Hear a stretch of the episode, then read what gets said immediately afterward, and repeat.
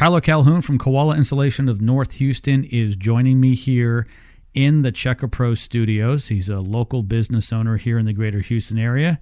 Tyler, welcome to the show. Thanks, Joe. It's good to be here. Hey, it's great to have you here. So tell me a little bit about why you decided to get into the insulation business, in the comfort business. Is it because you want to help the homeowner feel more comfortable? Yeah, I think, you know, I came from a technical background as an engineer working in oil and gas. You know, it was kind of a long term struggle to find something I felt really good about every day at work. And, you know, the idea of running a small business and kind of providing some jobs for some local guys was always attractive to me, especially in a business you can kind of grow at your own pace. I knew I wanted to do something uh, somewhat hands on, a little more blue collar. I like to work on things, I like to tinker with my hands. So, Koala checked a lot of boxes and, you know, we uh, bought the franchise. You know, it, it, it involved a lot of hands on work. Plus, I get to interact with the customer, which I really like. I'm not super introverted. I like to, you know, interact with somebody one on one.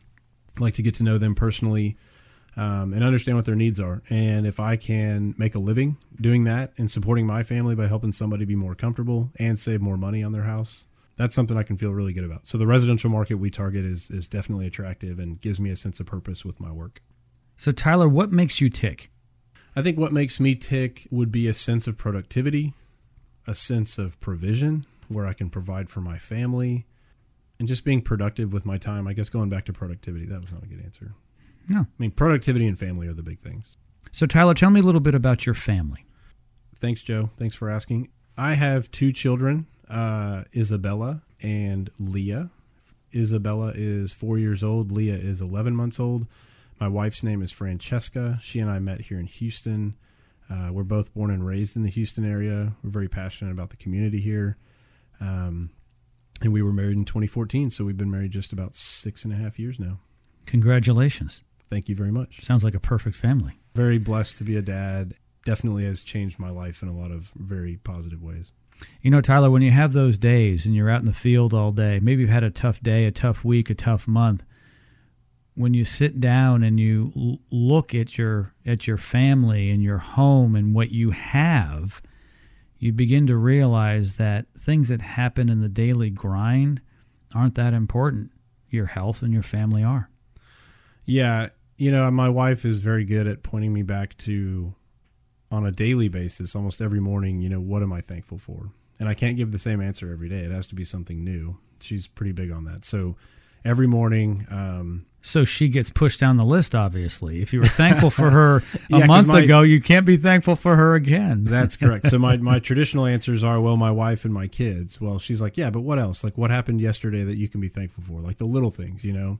And I think my perspective is generally to overlook those. I tend to be a big picture thinker and my wife is very good at keeping me grounded, which I think in a small business is nice because there are so many small things to be thankful for every day. Um, from having, you know, some overlap with the customer, we might know some of the same people. We grew up in the same area.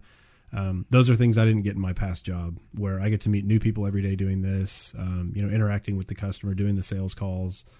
So a lot to be thankful for every day, but it it definitely takes the right perspective to remember all those things. And she's a very good reminder of those. You need to put things in perspective. If you're able to get out of bed in the morning and land on two feet and not have a lot of aches and pains, you know, be able to walk, be able to earn an income and provide, like you said earlier, Tyler, for your family, it can really be the simple things. Unfortunately, after we leave this earth, it won't be long before anybody remembers us. So, whatever you can do now for the people you can take care of and affect. But I don't care who you are. You might think you're the most important person in the world. I'm telling you, no one cares really, and they won't remember you. Tyler, why should a homeowner call you at Koala Insulation versus a competitor? you know, at, at Koala, um, I think the brand as a whole, but you know, me personally, especially living here in Houston, I believe that savings and comfort should go hand in hand. You know, you spend so much time in your house, especially nowadays, everybody working from home, um, or most people are. There's a bigger focus on comfort every day. People see it, they notice it. Hey, this part of my house is less comfortable than that. And when you explain to them the value um, of the investment that they're making, from a not just a return on their investment, but the fact that they're going to be more comfortable the day of the installation. I think that has, you know, rung a lot of bells here in Houston.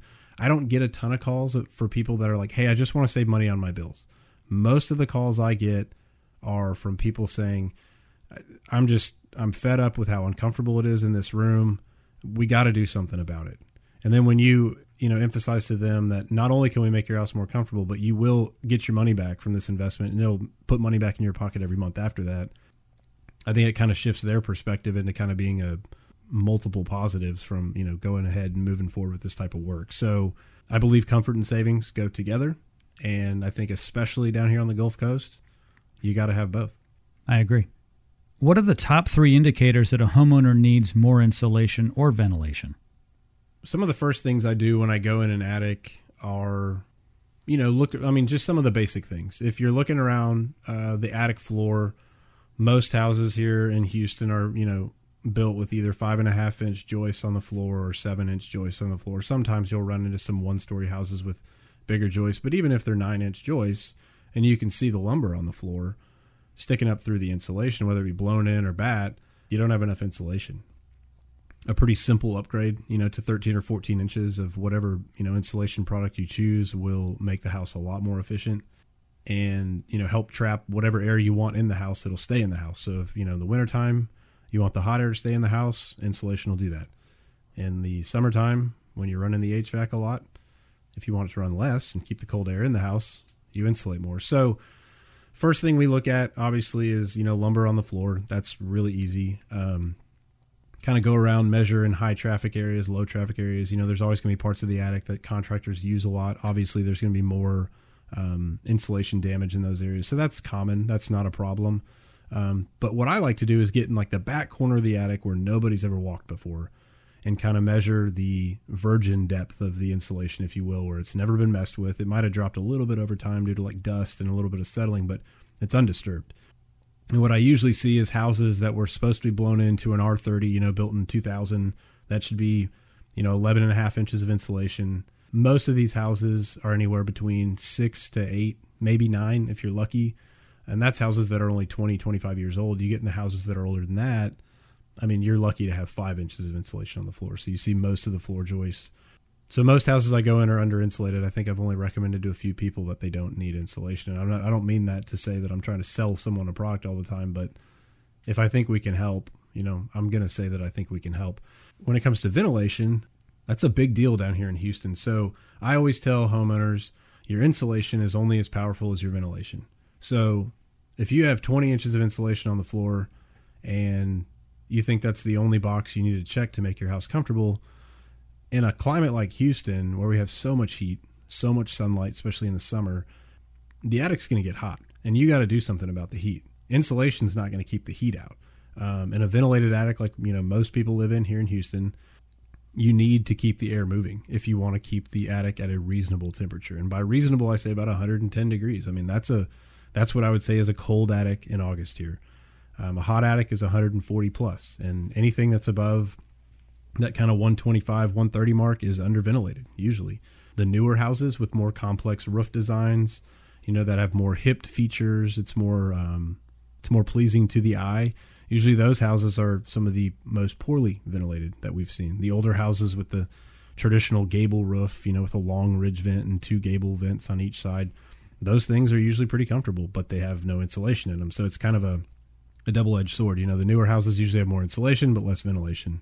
So that's what I see a lot. So, but the, when we look at ventilation, we're looking at soffits and then your ridge vents. So that's soffits would be your intake, ridge vents or box vents or air hawks, whatever you want to call them. Those are your outtake. A lot of new houses have pretty good soffits. They're usually open, but there's nowhere for the air to go once it gets inside, so the air doesn't come in. The air is only going to come in if it's going out. You have to have circulation.